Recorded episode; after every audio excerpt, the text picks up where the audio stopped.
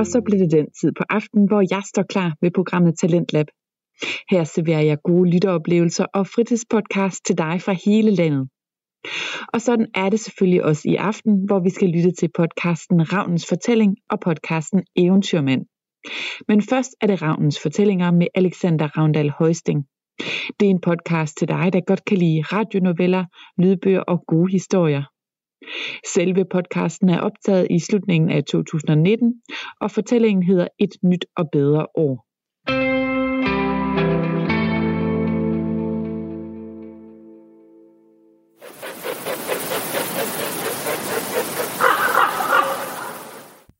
Goddag alle sammen, og velkommen tilbage til Ravnens Fortællinger.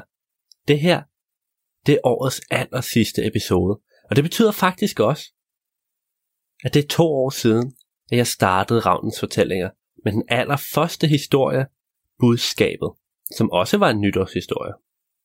Ja, hvis I har lyttet med dengang, så mange tak til jer, og hvis I har lyttet siden, så tak til jer også.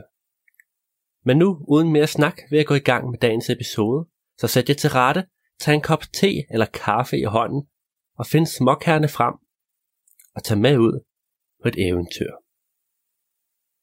Et nyt og bedre år.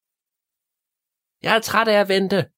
Den lille nissedreng sparkede til en pude i frustration, hvilket resulterede i at fine, bløde dun straks blev spredt til højre og venstre. Jeg gider ikke rydde op. Jeg vil have det jul i morgen. Nissemor rystede opgivende på hovedet. Jamen, åh, prøv nu at høre. Jeg vil have det jul i morgen. Morgen, siger jeg. Det er ikke retfærdigt. Ah! Nissemor, nu godt træt af dette brokkeri, hev fat i drengens højre øre og tvang ham til at kigge ind i stuen. Så slap dog af. Vi har ikke engang fjernet juletræet for, fra forleden, eller papiret fra din julegave, din utaknemmelige trold. Jamen, intet jamen. Nu går du ud og hjælper Nissefar med at rydde op, så vi kan blive klar til nytår. Med disse ord blev nissedrengen skubbet ud af værelset og ind i stuen, hvor Nissefar gik rundt og fløjtede, alt imens han pakkede julepynt sammen. Efter lidt surmulen gik drengen også i gang, og skønt, der var rigtig meget pynt, tog det ikke lang tid at få fjernet det meste, når nu de var to. Girlander og krammerhuse blev lagt i kasser, krummer fra pebernødder blev fejet op, og alt, hvad der kunne genbruges af gavepapir, blev rullet og lagt i skabet.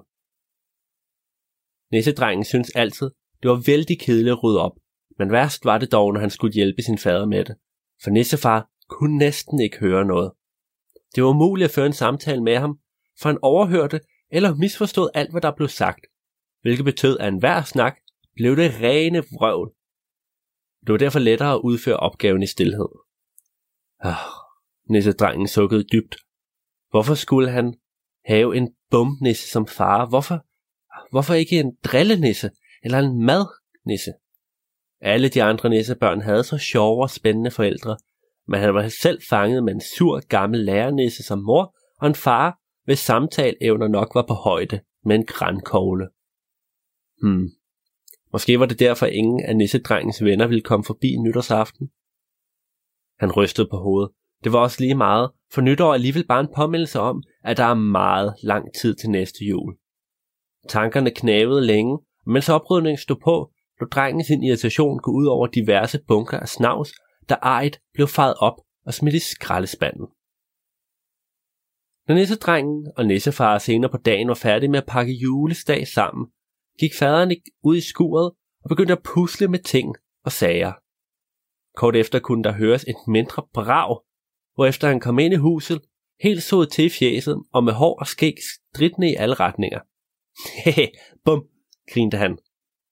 Nissemor kom der rendende med en klud og skulle til at tørre hans ansigt rent, da hun opdagede, at han ikke havde sikkerhedsbriller på.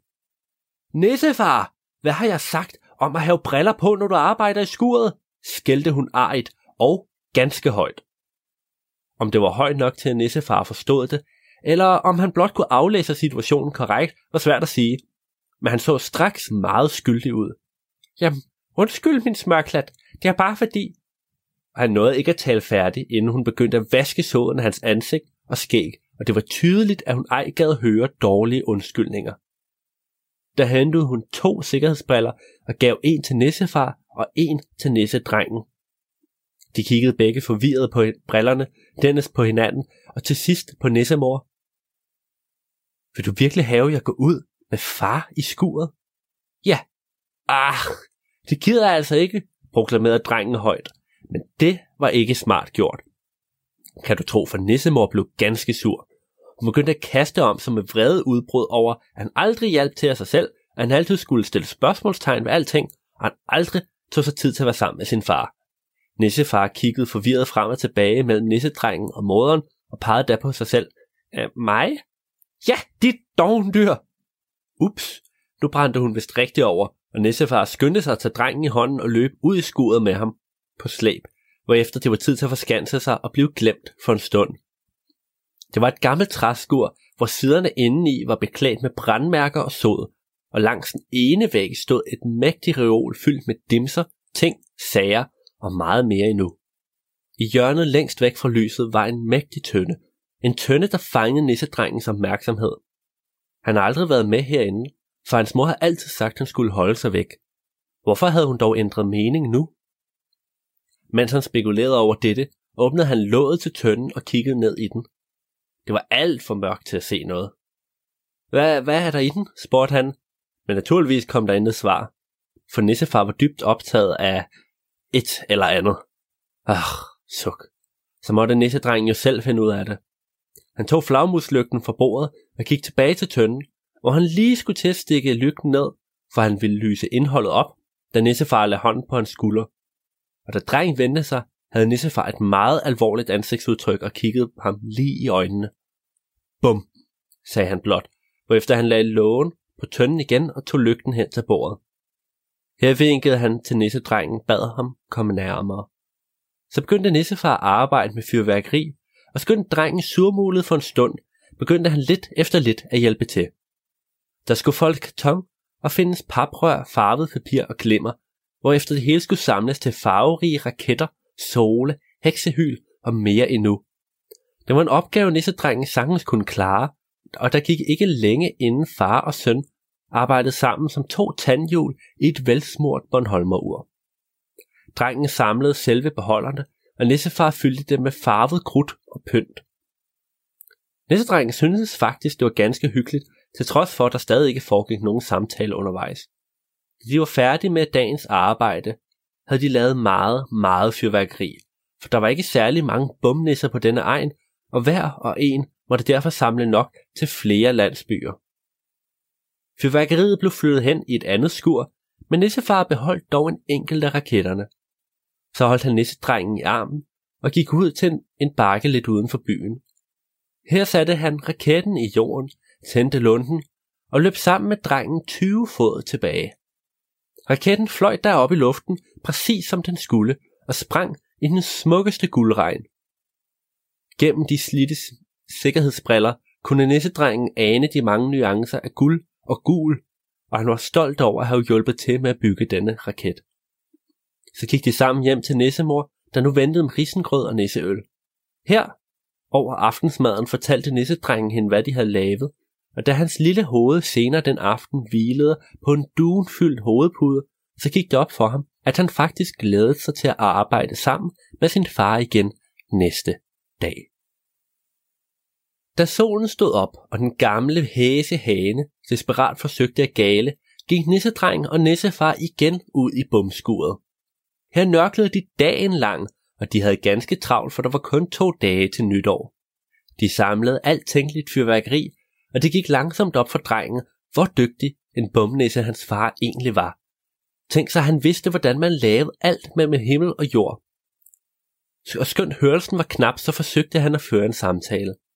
Han kaldte en samtale af nok lidt gavmildt, for i virkeligheden var det bare nissefar, der uafbrudt snakkede om alt muligt forskelligt. Nissedrengen prøvede flere gange at byde ind med noget, men gav op, da det alligevel ej blev hørt. Han tænkte for sig selv, at det ikke gjorde så meget, for det var trods alt rimelig spændende at høre, hvad den gamle nisse havde fortalt. Da dagen var gået, og skuret nok engang var fyldt med fyrværkeri, lagde de det hele over i lagerskuret. Drengen, han glædede sig til dette, for så skulle de vel nok fyre endnu en raket af. Men ak, han blev stærkt skuffet. Nissefar ville ikke fyre mere af før nytår, og drengen måtte bestemt ikke gøre det selv. Han gik rundt resten af aftenen, skuffet og ganske irriteret på sin far. Dagen derpå gik lige så. Nissedrengen og nissefar arbejdede sammen hele dagen, og de lavede en masse fyrværkeri. Denne gang var drengen sur, for han havde faktisk slet ikke lyst til at hjælpe, når han nu ej måtte fyre en af dem af. Oh, det lod ikke til, at nissefar opdagede dette, for han snakkede lystigt videre om alt og intet. Og da solen gik ned, pakkede de nok en gang sammen og gik indenfor. Og dagen efter, ja, så var tiden endelig kommet. Denne aften ville være nytårsaften, så der var nok at gøre. Der skulle laves mad, pyntes op til nytår, og alt fyrværkeri skulle transporteres rundt til egnens nisser. I starten hjalp nissedrengen ret modvilligt nissemor indenfor, men på et tidspunkt opdagede han, at nissefar var væk. Da han spurgte, hvor han var, fik han at vide, at nissefar var ude med den store trillebør og give fyrværkeriet væk. Tænk sig, alt det de havde lavet sammen, gav han bare væk. Uff, nissedrengen blev så irriteret, at han ved første chance sneg sig udenfor og ud til bumskuret. Efter at have lukket lågen, stod han for en stund og lyttede. Der var ingen, der fulgte efter. Så begyndte han ellers at samle materialerne på bordet, som han havde gjort de sidste par dage. Han samlede en flot rød raket, og der var ingen tvivl om, at han havde hænderne skruet godt på. Men hvad med indholdet? Nissedrengen kløede sig efter ting som på næsen. Hmm, det var nissefar, der havde ordnet krudtet i det andet fyrværkeri. Efter lidt tid tog nissedrengen sig sammen til at gøre noget. Han fandt lunte, farver og krudt frem. Han havde jo set sin far gøre det mange gange nu, så det kunne ej være så svært. Det var nok så meget krudt, der skulle bruges. Og ja, og så lang en lunte. Du kan tro, der ikke gik længe før drengen havde fyldt raketten, og nu var han klar. Han ville ikke vente til i aften, nej, den skulle føres af nu. Nissedrengen tog sikkerhedsbriller på, en pakke tændstikker i lommen og løb sig ellers afsted hen over det sneklædte landskab med den røde raket i hånden. Han var på vej hen til bakken, hvor de havde affyret den første raket. Da han nåede frem, blev raketten sat i jorden, lunden tændt, og drengen løb tilbage i sikker afstand. Han var så spændt, så spændt. Ville raketten være flot? Han havde fyldt med røde, gule og orange farver, så mon ikke. Han har sat en lang lunte på, ja, måske endda for lang, for som sekunderne gik, blev drengen mere og mere utålmodig. Hvorfor tog det så lang tid? Men inden han fik svar på dette, kunne nissemors stemme høres. Han vendte sig og så nissemor stå ved foden af bakken. Hun havde ledt efter ham, og havde måtte følge sporene i sneen. Havde hun opdaget raketten endnu? Nissedrengen blev nervøs. Hun ville nok blive meget sur, hvis hun gjorde. Han tænkte, at han derfor nok måtte slukke lunden og begrave raketten i sneen, inden hun kom herop. Så han løb hen til det flotte røde fyrværkeri, der stadig ikke var flot til værs. Men det skulle han ikke have gjort, for da han stod foran raketten, opdagede han, at lunden den var brændt helt væk. Han nåede lige at tage armene op foran hovedet, da raketten sprang. Nissedrengen blev blæst bagover, landede i den kolde sne og besvimede helt og aldeles. Dunkende hovedpine, fuldstændig altoverskyggende smerte i hoved og ører, og en frygtelig irriterende tone. Det var det første, som nissedrengen erkendte, da han kom til bevidstheden igen. Han kunne genkende følelsen af den bløde pude og duften af dynen. Han lå i sin egen seng. Hvordan han var havnet her, vidste han ikke, men han var dog alligevel glad for at være i vante omgivelser. Da han gav lyd fra sig, blev han hurtigt omgivet af nissefar, nissemor og den lokale nisselæge. De virkede alle lettet over, at han var vågnet op, men udvekslede bekymrede blikke, da han ej svarede på, hvad, han sag- hvad de sagde. Efter en hurtig test konkluderede nisselægen, at der ikke var nogen tvivl. Drengen kunne ikke høre noget som helst. Om det ville være permanent eller ej, vidste han ikke, men lige nu havde nissedrengen i hvert fald brug for rigelig hvile og omsorg. Og hvile, det fik han, for med den smerte var den eneste lindring at sove dagen lang. Han sov, som han aldrig havde sovet før, og når han engang imellem var vågen, sad nissemor og nissefar ved hans side. De sagde ikke noget, men prøvede alligevel at underholde ham ved at mime dagens oplevelser. Nogle gange kom der venner og familie på besøg og så til ham, men det prøvede han så nu ikke om. Tænk, at du skulle se ham ligge her som en sardin i en dåse. Ej, så ville han hellere sove videre end at hilse på dem. Efter et utal af dage begyndte nissedrengen at få det bedre. Ja vist, han kunne stadig ikke høre noget, men hovedpinen var ved at fortage, og tonen var nu så lav, at han knap nok lagde mærke til den. Sammen med nissemor besøgte han nisselægen igen, og de fik blot bekræftet, hvad de allerede vidste. Han var blevet døv, ja, endda mere døv end nissefar selv. Og med denne nedtrykkende besked gik de hjem og prøvede at få hverdagen til at hænge sammen. Men det kunne de nu ikke finde ud af. Ugerne gik, og det nye år var nu blevet helt almindeligt. For nissemor fortsatte hverdagen så godt som den kunne, for en nisselærer har altid travlt, og skønt hun var ked af det, havde hun ikke tid til at stoppe og slappe af. Nissefar derimod ville ikke længere være bumnisse. Hans sind var fyldt med en voldsom skyldfølelse, som man ikke rigtig kunne udtrykke, og han havde helt mistet lysten til at lave magisk krudt af farver til alle egnens nisser. Han havde altid været bumnisse, så hvad skulle han lave nu, vidste ingen. Ja, faktisk, så sad han blot dag ud og dag ind i stuen og kiggede ud gennem vinduet, ganske stille og eftertænksom. Selvom han også selv var ked, så blev nissedrengen hurtigt træt af denne nedtrykte stemning, og han tog derfor imod hver en chance for at komme lidt væk fra det hele. Når nissemor skulle bruge noget nyt fra markedet, så skrev hun en lille seddel og gav den til ham, hvorefter han rask gik afsted med mål, og i hvert fald med en midlertidig mening. En dag i forårets sidste måned fik han til opgave at købe nogle nye træsko. Nissedrengen vidste ikke, hvorhen han skulle købe dem, men da det var alt for besværligt at få forklaret det uden stemmens brug, valgte han bare at trave afsted med det samme. Han måtte bare kigge sig godt omkring, og kigge sig omkring kan du tro, han gjorde. Ja, i en hel time. Han nåede hele landsbyen rundt, inden han fandt, hvad han søgte. En gammel butik med et slidt skilt og meget støv i roden. Alverdens træsko hed den. Haha, det måtte være her. Da nissedrengen trådte indenfor, blev han mødt med duft af savsmuld og stearinlys, og der gik ikke længe før en meget, meget gammel nisse kom til syne i døråbningen bag disken. Han kiggede afventende på nissedrengen, der straks gav ham sedlen fra nissemor. Den gamle nisse tog sedlen, gik om i baglokalet, og efter at have rumsteret i et stykke tid, kom han frem med en æske. En æske, der indeholdt nogle fine udskårede træsko. Den gamle nisse mumlede et eller andet, og nissedrengen pegede derfor på sine ører og prøvede at signalere, at han altså var døv. Den gamle nisse løftede øjenbrynene en smule, og efter lidt tøven lavede han præcis samme bevægelse omkring sine egne ører, og du kan nok tro, at drengen blev overrasket. Tænk sig, den gamle nisse var også døv. Overraskelsen blev der hurtigt erstattet en forvirring, da den gamle prøvede at lave en masse håndtegn, nissedrengen ej forstod.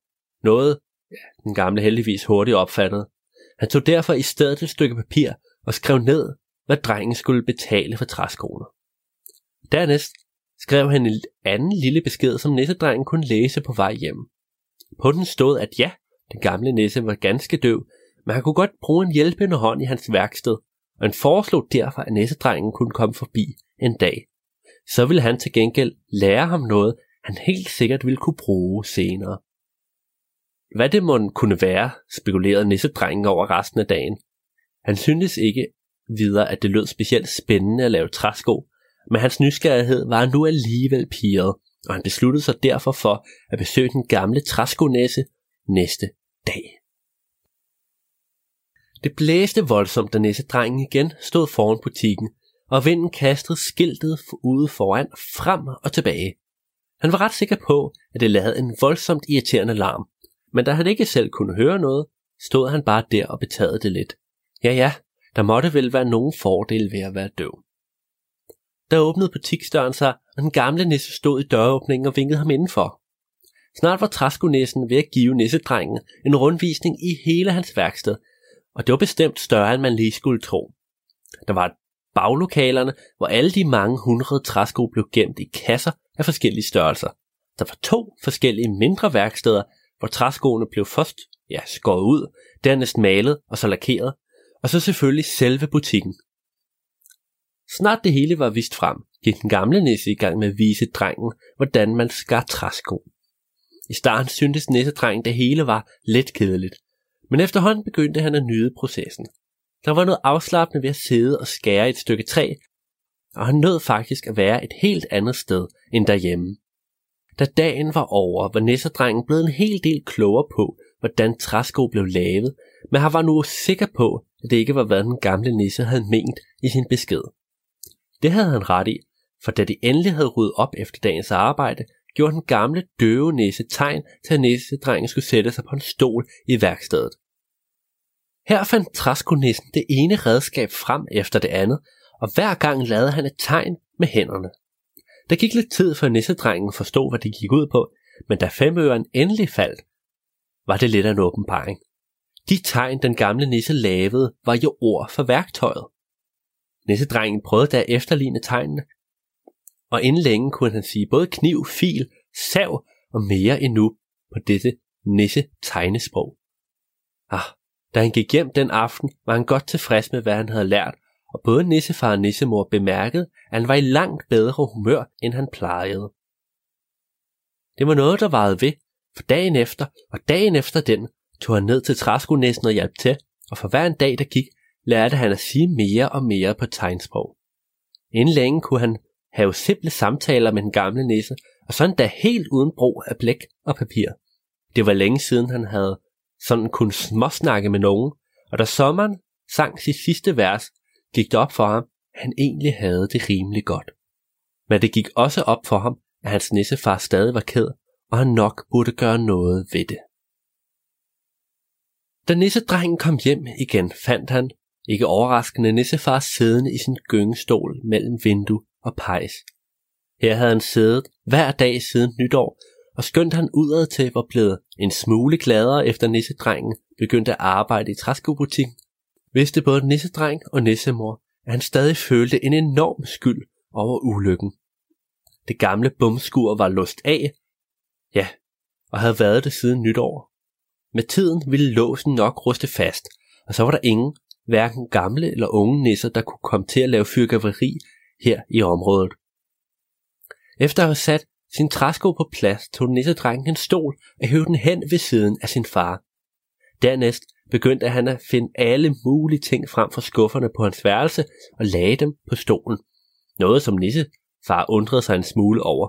Hvad var dog dette på styr? Da det var gjort, stillede drengen sig foran vinduet og tog tingene en efter en og lavede tegn. Tegn, der skulle fortælle, hvad tingene var. Tegn, han håbede, ville give hans far et sprog, ligesom han selv havde fået. Langsomt, ganske langsomt gik det op for nissefar, hvad der foregik, og hans øjne lyste op med en interesse og nysgerrighed, så både nissemor og dreng troede aldrig ville komme igen. Hele aften gik med dette, og selv hen over aftensmaden forsøgte drengen at lære fra sig af nissernes tegnsprog. Da tiden endelig kom til at gå i seng, var der god stemning i det lille nissehjem.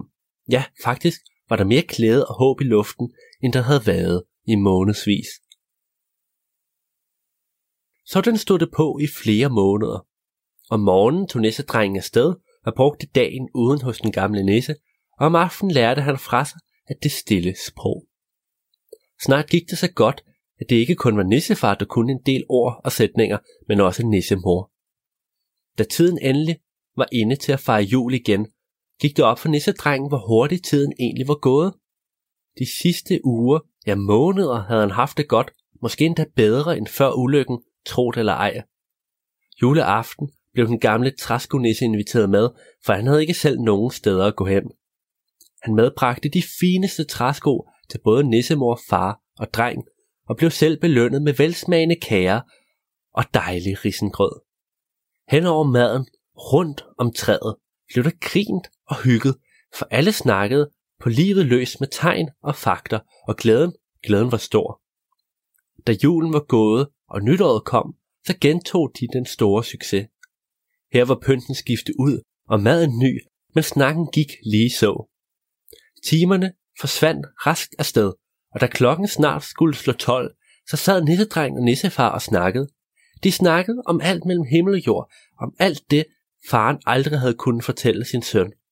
Der hvor tegnene ikke rakte langt nok, så blev der skrevet små beskeder eller lavet tegninger og kruseduller. Det hele var så dejligt, at de begge glemte at holde øje med tiden. Det var først, da Nissemor klappede dem på skuldrene og pegede på det gamle ur på væggen, at de opdagede, at klokken havde slået tolv. Nissedrengen smilede der stort, for han kunne mærke noget. Han kunne mærke, at det hele nok skulle gå. Han kunne mærke glæden ved at tale med sin familie igen, og han vidste, at tiden nu var inde til et nyt og bedre år.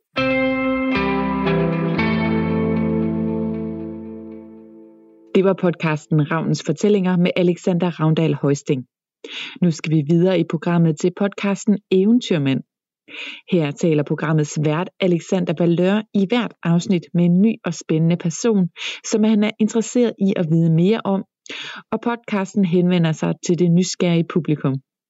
I dag taler han med Kasper Rungsted, som både har skrevet bøger og holdt foredrag om emnet undervisning og formidling. God fornøjelse.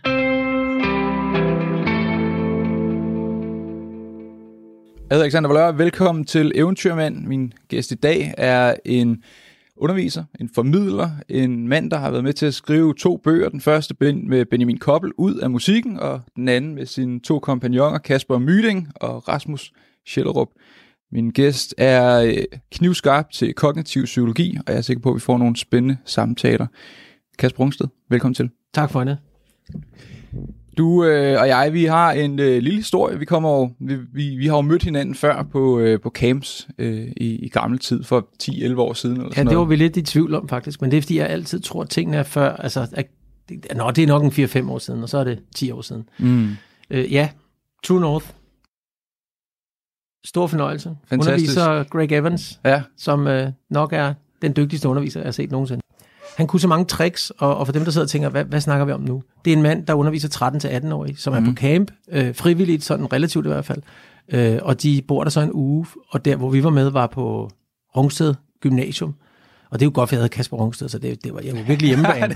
Men nu var jeg ikke i fokus. Det var jo Greg, der var i fokus. Og han kørte så det her fra klokken ti om morgenen til klokken ti om aftenen. Mm. Og, øh, og kunne holde energien oppe og være ekstremt positiv, uden at være for meget. Holdt det ved. Ja, han kunne godt nok nogle ting. Han er super skarp. Jeg har, øh, jeg har mødtes med ham uden for Cambridge. Jeg har været i, i True North i ti år, øh, ja. efterfølgende også. Ja. Øhm, og, øh, men, men for nogle år siden, fem seks år siden, var jeg i Hongkong. Og så tænkte jeg, jeg skrev sgu lige til Greg og se, om ikke han, øh, han, er, han er ledig, om han, han er herovre, han, han, er, han rejser rundt over det hele. Og så mødtes vi og tog en tur rundt i, i, i gaderne. Han viste en lille bitte... Det var, bare sådan et, det var nærmest bare et hul i en væg, men han sagde, at det var den bedste restaurant inde i hele Hongkong, ja. Hvor vi sad i det andet og spiste, og der var, altså, der var lige akkurat plads til, til fire mennesker ja. øh, i hele den restaurant. Men øh, han er lige så cool i virkeligheden, som han er på scenen, kan man ja. sige. Så det var super spændende. Hvad hedder det? Øh, men vi skal jo ikke snakke om Greg. Øh, Nej, Greg men Evans. Det var et meget godt afsæt men, til det her med at tale om at undervise, og ja. være lærer og formidle, hvad man nu kalder det. Ja. Fordi der kunne han noget særligt, og nogle gange møder man jo nogen, og det synes jeg faktisk sker relativt tit, ja. hvor man tænker, hold da ferie, det er godt, det du laver. Altså, og hvad er det så? Det, det er ret spændende at kigge på, hvad er det så, de gør? Ja. Og så var du og jeg jo begge to, har vi jo taget nogle kurser, øh, som vi blev inviteret med gratis på nogle kurser mm. for True North, øh, sådan lidt bag om scenen, ikke? Og se, hvad er det så, han gjorde. Og det, det, det var ret interessant. Alene den måde, han arbejdede med sproget på, for nu sagde du det med kognitiv psykologi, og skal jeg jo skynde mig at sige, at jeg er hverken psykolog eller noget andet. Jeg er skolelærer. Men jeg kan godt lide, hvordan man bruger sproget, og hvordan det påvirker øh, det, det, man nu gør. Og der var Greg rigtig, rigtig dygtig til at inddrage, helt til vildt. Inkluderende sprog. Hold da ferie. Mm.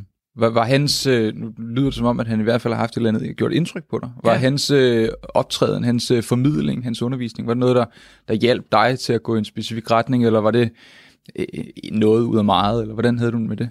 Det gjorde mig til en langt bedre underviser. Okay. Og det hans mantra var, sådan kort fortalt, øh, var, øh, vi skal engagere folk, og mm. vi skal, lige meget hvem der sidder der, om det er voksne eller børn eller unge, vi skal engagere dem, og de skal være involveret. Og det vil sige, at der var mange skift i undervisningen også. Og det passer utrolig godt til, til den måde, jeg godt kan lide at undervise på, men også i forhold til, hvordan jeg selv modtager undervisning. Mm. Og det synes jeg, han lykkes enormt godt med. En, en fantastisk timing i, hov, det her skal jeg lige forklare lidt bedre, eller hov, nu skal jeg lige lave et skift. Så mm. det har jeg tyvstjålet og, og udviklet, og jeg synes selv, jeg var udmærket til det før, men jeg synes, jeg er blevet hundrede gange bedre til det, efter at have set sådan en mand, som har undervist, og alle mulige andre.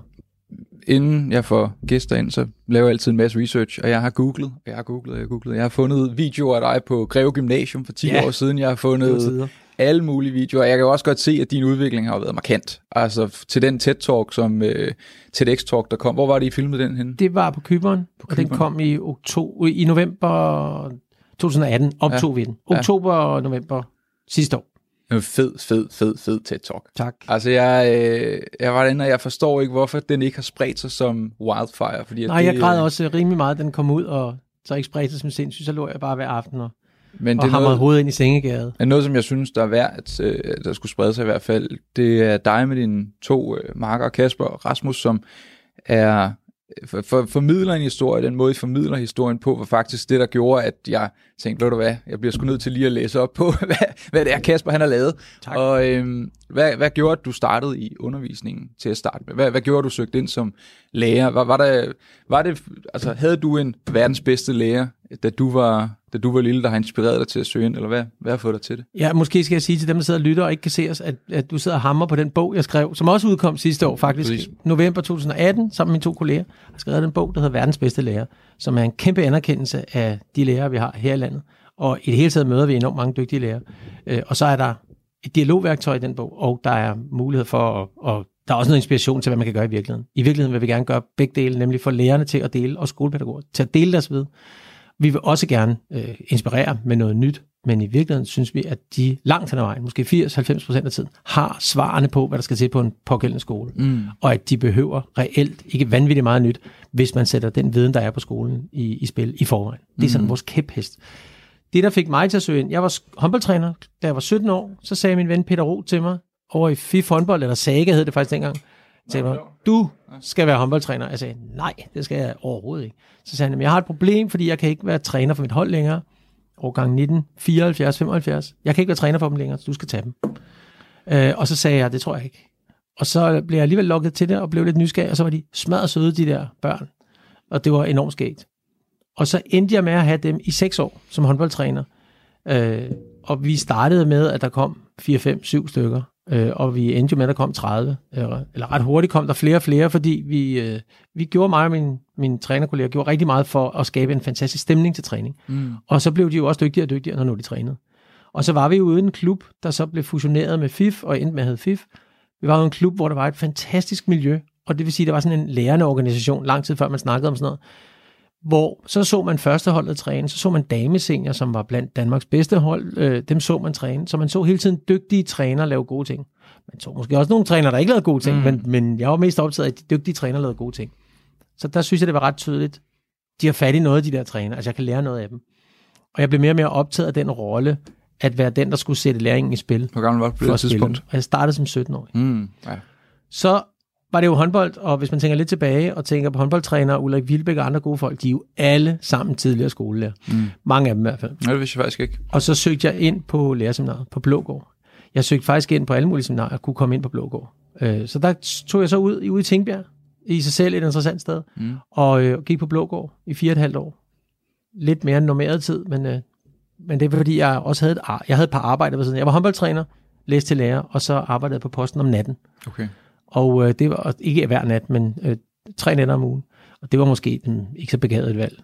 Men mm. det betød, at jeg havde god økonomi. Mm. Så jeg fik ikke S U og sådan noget. Jeg tjente faktisk mine penge selv. Okay. Det vil jeg ikke anbefale nogen at gøre. Det er låget, fordi jeg endte med at pjekke alt for meget. Ja, det kan jeg godt forstå. Men øh, til den undervisning, hvor jeg kom, øh, der synes jeg, det var en stor oplevelse at gå på seminariet. For det meste. Mm. Altså på godt og ondt, men mest på godt. Okay. Og så blev jeg jo lærer. Men faktisk var jeg så, jeg ved ikke, ungdommelig overmodig, at jeg gik der og tænkte, det er da slet ikke sikkert, at jeg skal være lærer. Men det er da sjovt at have de her fag. Og det er fedt at gå, der er nogle søde klassekammerater og sådan. Og så da jeg blev færdig, kom jeg ud af seminariet, og det var en... Øh, jeg gik jo fire og et halvt år, som sagt, så jeg havde taget et ekstra halvt år. Øhm, så kommer jeg, ud, kommer jeg hjem, der hvor jeg bor. Jeg tager bussen hjem, jeg kunne huske, det regner. Mm. Rigtig lækkert. Kommer jeg hjem, og så går jeg ind, og jeg, jeg er lidt slukøret. Altså, der har også været sådan en rimelig sløj sidste eksamen, hvor jeg fik en halvsløj karakter. Så det var det hele taget en lidt ærgerlig oplevelse. Øh, den sidste del der, altså... Hvad hedder sådan noget? Det var min egen skyld, ikke? Mm. Og så kommer jeg ind ad døren, og så i min opgang på Nyvej på Frederiksberg står øh, Jette, som bor lidt længere op og som er lærer, og siger, hvornår er det, du bliver færdig? Så siger, jeg bliver færdig nu, og jeg havde tænkt, jeg skal lige have en måneds pause. Og så sagde Jette, jamen hvorfor kommer du ikke ud på Lindevangsskolen på mandag? Ah. Og så startede jeg altså mandag, mm. og jeg havde ligesom tænkt, ej, det er slet ikke sikkert, jeg skal bruge den her læreruddannelse til noget. Mm. Og bum, så var jeg lærer i ti år. Nå, ja, du, det, du det blev der simpelthen i ti år? Ikke på den skole, men jeg var på Lindevangsskolen. Ja. Og, øh, og var der, jeg startede om mandagen i en børnehaveklasse, øh, uden nogensinde at have været i en børnehaveklasse før. Det var jo godt, fordi der fortæller børnene jo, hvad man skal. Ja. Nu skal vi sidde. Hvorfor sidder I sådan en? Det skal vi. Nå, okay. Så der var sådan faste rammer. Så var jeg der nogle måneder, og så var jeg på Sjællandsgade skole. Og så kom jeg på Lakurvejens skole på Frederiksberg, hvor jeg var et år i et årsvikariat. Og jeg var på Ellebjerg skole. Så jeg var rundt sådan i København og på Frederiksberg. Især i København. Og så blev jeg specialskolelærer. Mm. Og så rullede rulladen, fordi der, der var jeg seks år. Så okay. Det var ligesom mit lærerlivs vigtigste oplevelse. Øh, tretten til atten år i unge. Fuldstændig som True North faktisk. Okay. Øh, men tretten til atten år i unge, der boede fyrre styks på øh, noget, der hed Det Kongelige Opforskningshus oppe i Ålsgård. Så så var jeg jo fuldt gang med at være lærer. Men så på et tidspunkt er du så blevet skolekonsulent. Hvad, hvad, hvad, hvad gjorde, at du blev inspireret til ikke at være traditionel lærer? Ja, jeg har sådan en veninde, der hedder Jørgen, han siger altid, ja, den ærlige version er. Øh, og jeg synes jo egentlig altid, man skal give den ærlige version. Jeg, øh, efter seks år som specialskolelærer, så skiftede jeg faktisk til en anden skole, og var der et år, hvor min, min chef Per, han havde, han havde været, eller han var, øh, og stadig er skolen på Nordens Plads. Og, og havde et år der, det var meget fint, men det var egentlig, fordi jeg begyndte at være, hvad skal vi kalde det, metaltræt i forhold til at være lærer.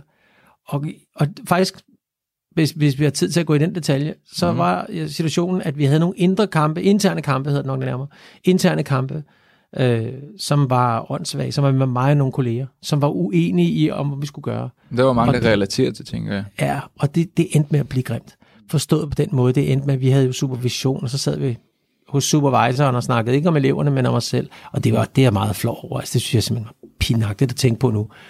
Når det så er sagt, så skete der det, at, øh, at jeg så også sad på nogle møder, på nogle afdelingsmøder, og var begyndt at sige, jamen det har vi jo prøvet. Det er jeg ikke sikker på, kan lade sig gøre her. Okay. Så tænkte jeg, tænk, er du blevet sådan en? Ej, hvor er du en sur gammel mand. Øh, lang tid før tid, ikke? Og så havde jeg også selv fået børn. Og var måske også blevet en lille smule mere følsom. Så pludselig, så, så alle de ting gjorde, at jeg tænkte, jamen det har de her børn, jeg underviser, de her unge, jeg underviser, det har de ikke fortjent, og det har jeg heller ikke selv fortjent. Men især de unge, altså, jeg var jo på arbejde, og jeg synes ikke, jeg var skarp nok længere. Og så gik jeg op, sagde jeg op.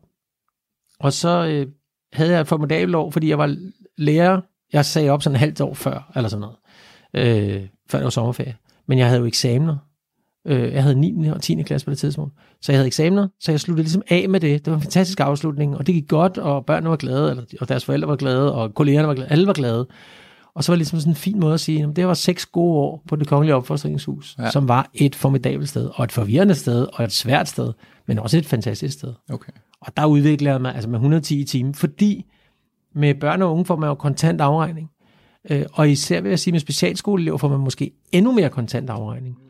Øh, fordi de godt, og de kan også godt mærke, hvis man er kunstig eller bliver lidt, lidt overprofessionel, ja. Og så videre. Altså. Ja, ja. Og med det mener jeg, at hvis man bliver sådan lidt, lidt venlig, mm. det gider de ikke. De vil gerne have den ægte vare, ja. At man er ærlig, sådan professionel ærlig, skal vi ikke bare kalde det. Jo. Så, så, så, så tænkte jeg, og det havde jeg taget tilløb til længe. Jeg havde gået på nogle kurser og så videre i forskellige ting, kognitiv psykologi, spørgeteknik, målsætning, forskellige ting.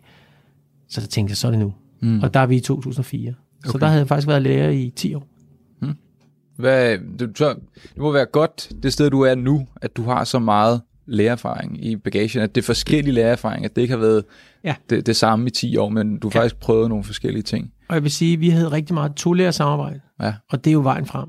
Prøv lige at tænke, man står på en skole, nu er vi i Glostrup, man står på skole i Glostrup, hvor man jo har lagt hele skolevæsenet sammen til en stor skole. Rimelig sindssygt idé, men der har man så... Øhm, Og, og så har man forskellige matrikler, så vidt jeg har forstået. Fire stykker, tror jeg nok. Øh, men når man sætter de lærere, der er på, ja, bare en af de matrikler sammen, til at udveksle viden osv., ja. Altså, så sker der jo noget. Og det, det, er, det er jeg ekstremt optaget af, mm. at få dem til at gøre. Nu, nu siger du, at det er sindssygt, at skolerne er blevet lagt sammen. Hvad, hvad, hvad, hvad tænker du i forhold til det? Det, det er jo en farlig politisk vej at gå ned af. Jamen, der sker, øh, det hele handler om økonomi. Og det, der er udfordringen for folkeskolerne, er, at man har haft en meget stram indholdsstyring, og man har haft en meget stram økonomisk styring. Ja. Øh, hvor man som friskole eller privatskole har langt, eller efterskole, har langt friere rammer. Det vil sige, hvis man er rigtig dygtig til at få elever til at komme, så, øh, så kan man også generere nogle penge og, og opspare nogle penge. Og, øh, hvis vi ser på efterskolerne, så bygger vi lige en ny hal. Og det synes jeg er fantastisk. Jeg synes, efterskoler er fantastiske.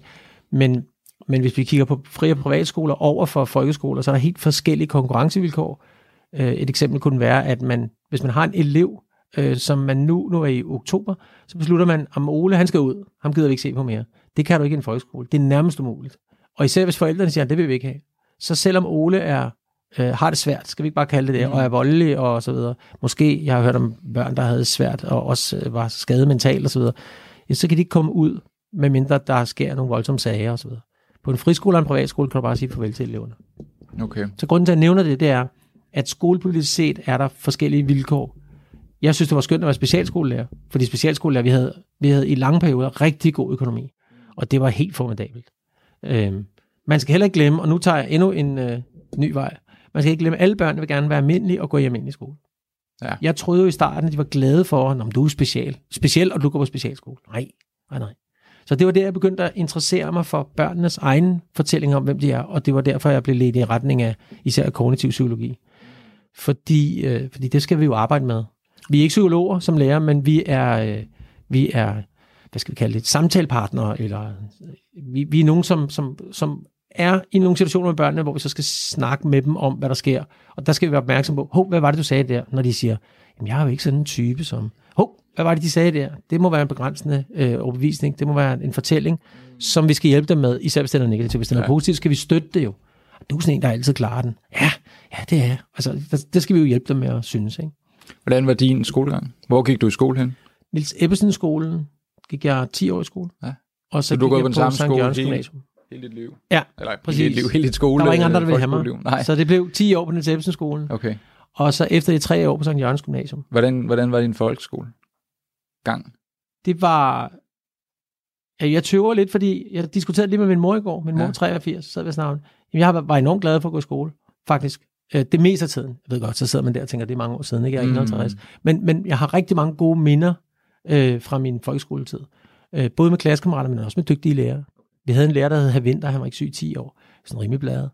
Ja, det er rimelig bladet. Vi jokede med, at han ville komme med brækket arm. Det gjorde han så en dag, ikke? Altså, så havde han brækket arm, så kom han i skole og underviste med brækket arm. Og så var han en blændende historiefortæller. Ja. Og dengang... Øh, var vi betaget af ham, og vi var også lidt bange for ham nogle gange, for han var lidt den gamle skole. Men i virkeligheden var han en formidabel lærer, og meget dygtig til at forstå, hvordan vi tænkte. Og det er jo sådan, noget af det vigtigste for en lærer, det er, jamen, hvad sker der oven i hovedet og i følelserne på, på det her barn, ikke? Det var han dygtig til. Rigtig dygtig. Så han kunne hjælpe på den rigtige måde til hver enkelt elev, ikke? Okay.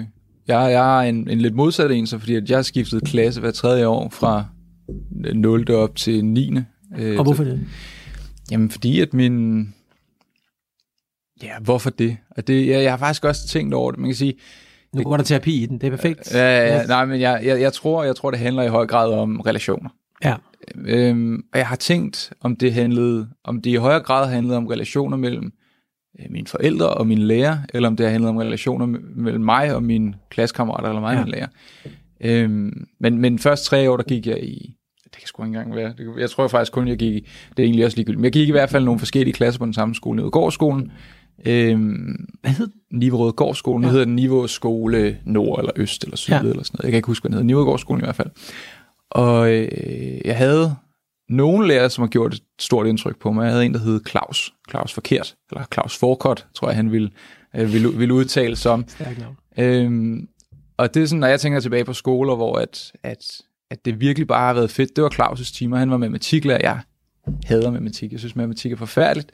Jeg synes, det er, det, det er sjovt nu, hvor jeg er blevet voksen, og jeg kan gøre det i et spreadsheet på, på, på Excel eller sådan et eller andet, så det er nemmere for mig. Men dengang med en lineal og skulle gange, dividere og brygge og sådan noget, det var, uh, det var færdigt. Og hvad kunne han? Han kunne, øh, han kunne gå, han kom fra København af, gør han formodentlig stadigvæk. Jeg har ikke set ham siden dengang. Han kunne være sjov at se. Øh, men han kunne det, at han kunne møde børn på deres niveau. Ja. Altså han, så, så når vi havde ham, jeg havde ham i nogle forskellige fag, jeg tror, jeg havde ham vist også i noget andet matematik, jeg kan ikke rigtig huske, hvad det var for nogle fag, men jeg havde ham i hvert fald fra tredje, fjerde, femte klasse. Og det var de bedste skoleår, jeg har haft, det var tredje, fjerde, femte klasse, hvor jeg havde ja. Claus. Han boede i København, og han ville gå ned og hente Nintendo-bladet. Inde på, i Københavns Hovedbanegård dengang, der var der en stor bladekiosk, der lå der, jeg tror. Yes, jeg, det er der endnu. Ja, nu hedder den vist bare... Øh, syv-Eleven. syv-Eleven, ja. Der kommer der en gang imellem. Det vil jeg godt indrømme. I et lukket øh, selskab. Ja, det, og, øh, men dengang, der var det i hvert fald... Jeg var også derinde på et tidspunkt, hvor jeg også... Var, wow, du ved, der var Nintendo-bladet, og der var ja. Pokémon-bladet. Men han var medlem af Club Nintendo, som var Nintendos fanklub-blad. Fedt. Og han, han købte de her U S A-blade, og, og, og så, så gjorde han det, at han lavede konkurrencer. Ja. Så man kunne vinde plakaten, der var inde i den. Så ja. Nu der var en plakat ja, ja. Med Pikachu eller Super Mario ja. Eller sådan et eller andet. Donkey Kong. Jeg vandt en Donkey Kong-plakat. Yes. Jeg, jeg var over den overvisning, at D K på hans slips, det stod for Danmark. Det var selvfølgelig Donkey Kong. øhm, men øh, men han, han bragte ligesom øh, noget, som vi havde en interesse for på det tidspunkt, var Pokémon ja. Det allerstørste, der overhovedet var. Ja. Øh, overhovedet. Det var kæmpestort. Og så lavede vi matematik med ja. Pokémon og... Ja. Du ved, nå, men hvis nu at du skal hen til den side, hvordan gør du så det? Og, og, altså, det hele var med, med Pokémon, og, og det har gjort et kæmpe indtryk på mig. Øhm, helt klart. Og, og så, så har jeg skiftet skole rimelig regelmæssigt fra at endte ud på, på N G G, og det var egentlig det, jeg ville frem til, det er, at jeg endte på en øh, privatskole. Og alle folk, jeg snakkede med, de var sådan, åh, nørdernes genialt gennemsted, nazisternes gamle gaskamp. Det, det, var, det, havde, altså, det var ikke, det var ikke øh, positivt lavet på nogen måde for folk uden for skolesystemet. Jeg er ikke okay. venner med nogen inden for det skolesystem. Så det var sådan lidt en besværlig måde at gå i skole, synes jeg. Og det er Nordsjællands? Nordsjællands Grundskole Gymnasium, ja. Ja. Yes. Øhm, og det, det gjorde, og så havde jeg nogle lærere, som der ikke så så lidt stort potentiale i mig, som Claus gjorde for eksempel. Jeg havde også Rune Kulin, som var en fantastisk lærer. Skud ud til Rune Kulin. Ja, han, var, han var rigtig cool. Øhm, men... Øh, Men ja, så, så jeg, man kan sige, fra, fra mit synspunkt, som en, der er gået på en almindelig skole, og en, der er gået på en privatskole, der, der har det været meget negativt ladet at snakke med ens venner uden for, ja. For den skole omkring det, fordi at, at ja, jeg ved ikke, hvorfor der er, der, der er bare en eller anden form for en forventning om, at alle folk går i slips og, øh, og, og, og, og er, er nogen snobbet nogen på privatskoler. Ja. Ja. Altså, det, det er jo en vildt interessant snak, som vi kommer i gang med nu. Og det er min, min yngste, hun går på en friskole, okay. som hedder Nissefar, ligger i Valby, hvor undervisningen er markant anderledes. For eksempel går hun går i syvende, og det er børnehaveklasse til syvende går i det, man kalder en familiegruppe. Så hun går i en familiegruppe, der hedder Granaterne. Så det minder jo lidt om børnehave, faktisk. Øh, og det, der er ideen bag, det er, at man er toogtredive børn, og så videregiver man ligesom kulturen i klassen. Så der er jo aldrig problemer med, øh, når der er nye elever. Der kommer fire ind hvert år. Så de ryger jo bare ind i kulturen. Så altså, der er problemer, men, men der er, i forhold til at bære kulturen videre og, og forklare, hvordan gør vi her, så er det ikke den voksnes rolle hele tiden at forklare, fordi de andre børn også fortæller. Nogle gange, altså som udgangspunkt, og så har der været masser, min søn havde det lidt svært, han har også gået det, min søn havde det lidt, lidt mere blandet, men endte med at få en rigtig god oplevelse, men i fjerde klasse lavede han for meget larm, og så kan man sige, det var de meget rummelige overfor, og så på et eller andet tidspunkt stoppede det. Øhm, men min pointe med at sige det er, at der er nogle friskoler, som er, et, øh, som er en mulighed. Om jeg valgte det. Jeg er jo folkeskolemand, øh, kommer selv og gået på en folkeskole, er uddannet folkeskolelærer, har bo, og har været folkeskolelærer, og har været specialskolelærer. Så jeg tror jo meget på det. Jeg tror meget på, at vi skal møde alle i samfundet. Og grunden til, at jeg så tog det her valg, for det første var det skolen, der lå lige om hjørnet, det er den ene ting. Øh, for det andet var det, at man hardcore satser på kreativitet, og man har den her aldersintegration, som er helt fantastisk. Men kreativitet, altså, og, og det er forstået som, at man kan gå på værksteder helt fra, man er lille, kan man gå ned i værksteder i løbet af dagen. I løbet af skoledagen, som var fra ni, det er også dejligt, ni til fjorten tredive, undtagen fredag, som er ni til tretten, der kan man gå ned og have værksteder, og det kan være hvad som helst. Så nu skal vi male. Det kan være, det kan være imens de er undervisning, eller hvad? Nej, det er deres undervisning. Det er deres undervisning. Men ikke hele undervisningen. De er også dansk og så videre. Ja. Så det er den ene ting, og så er der... så er der mulighed for også at have musik. Det vil sige, at man fra første eller anden klasse, tror jeg nok der, har musik hvert år. Og det vil sige, at der er enormt meget fokus på musikken, mm. og der er dygtige musiklærer osv. Og det vil sige, at alle mine børn interesserer sig for musik. Den ene har spillet violin, den anden går på Sandane nu og spiller guitar og trommer okay. øh, og klaver. Øh, og den sidste spiller bas til husbehov, øh, og har ikke lige fokus på musikken lige nu, men ja. Det kan være, hun får det igen. Men de har alle sammen fået musikken med fra skolen, og har haft musikken som sådan noget fællesskabene, vi gør sammen. Okay. Og det er jo sådan, uh, i nogen, på nogle skoler, uh, ikke lige så vigtigt. Så nu har jeg, det var en meget diplomatisk formulering. I virkeligheden er det jo ikke noget, som særlig mange politikere mener, man skal have uh, endnu mere fokus på i uh, skolevæsenet. Og dem, der mener det, er i hvert fald ikke dygtige nok til at komme igennem med det.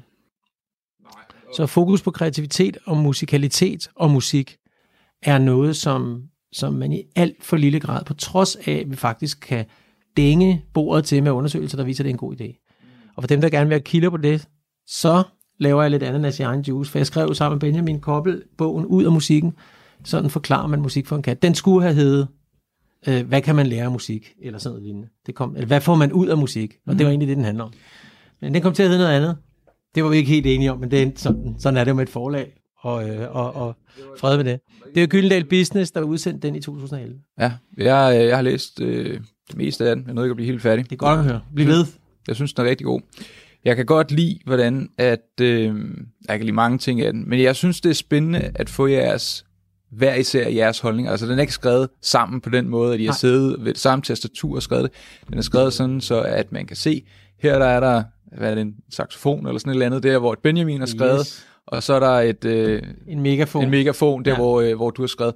Og jeg synes, det er en meget interessant måde at, at få At, at de to, øh, det er jo to forskellige øh, syn, men de ja. fusionerer på en rigtig flot måde. Ja. Jeg synes, det er en rigtig god bog. Øhm, så fik jeg også nævnt mig selv og min bog og alt muligt, men det jeg vil sige med det var det her. Og Benjamin Kobbel og Kasper Rungsted. Uh. Ja, nej, men der har man kilderne på det, jeg siger. Ja, ja, der er et ja. kæmpe register. Da vi havde skrevet bogen færdig, sagde Benjamin, som er en formidabel fyr, og utrolig flittig. Okay. Han sagde, der er mange, der siger, ah, men det er også fordi hans familie og Kobbel og så videre, han får det hele for jer. Det kan jeg love jer.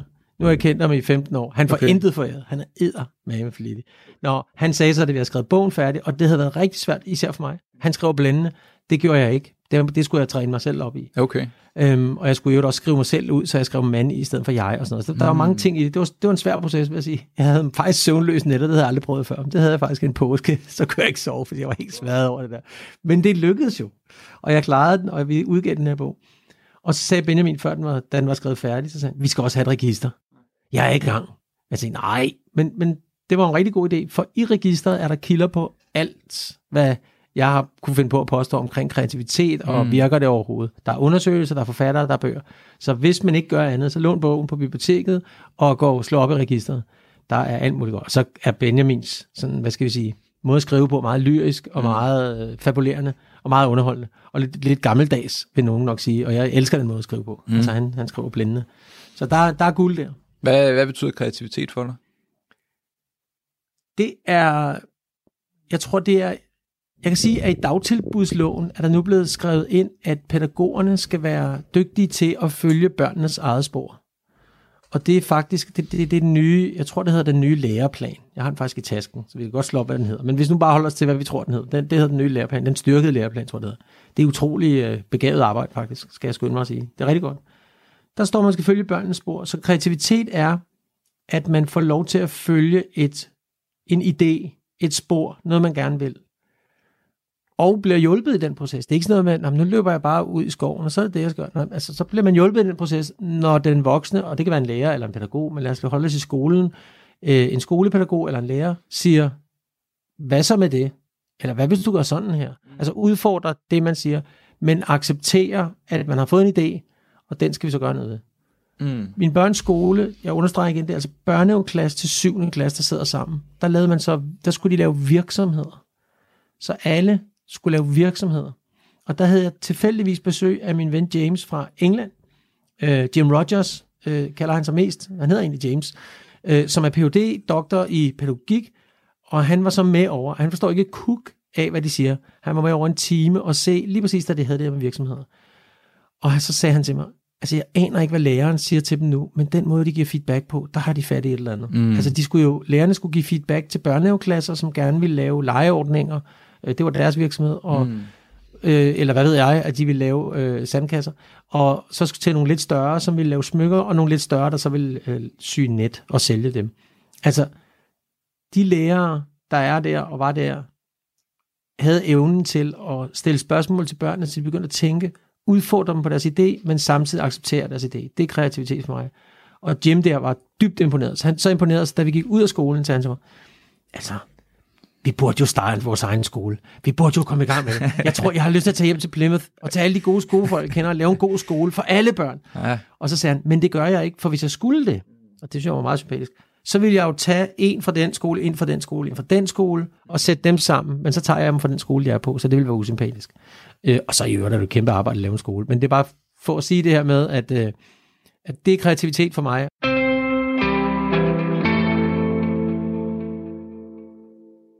Og så stopper jeg podcasten Eventyrmænd her, fordi det er blevet tid til nyhederne. Jeg er tilbage igen lige bagefter med mere Talentlab, hvor vi skal høre videre på podcasten Eventyrmænd.